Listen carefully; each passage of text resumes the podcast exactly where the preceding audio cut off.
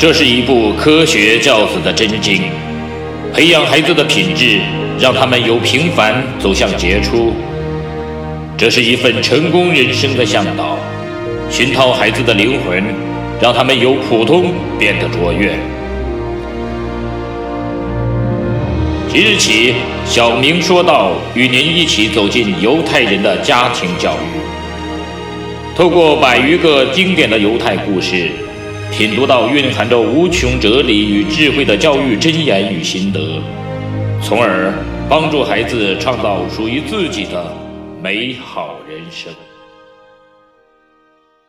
嗨，大家好，我是小明说到的小明。这次我们和大家一起来说到的话题叫做“我是一流的投手”。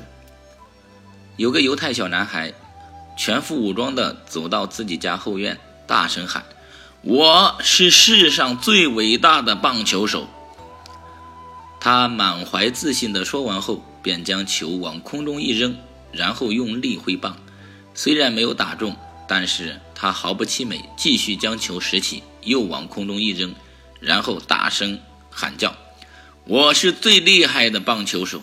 他再次挥棒，可惜仍然是落空。他愣了一下。然后仔仔细细地将球棒与球检查了一番，之后他又试了三次，这次他仍然告诉自己：“我是最杰出的棒球手。”然而他这一次的尝试还是落了空。哇哦！他突然跳了起来：“我真是一流的投手啊！”可见信心的大小决定了成就的大小。庸庸碌碌过一天算一天，总认为做不了什么事的人。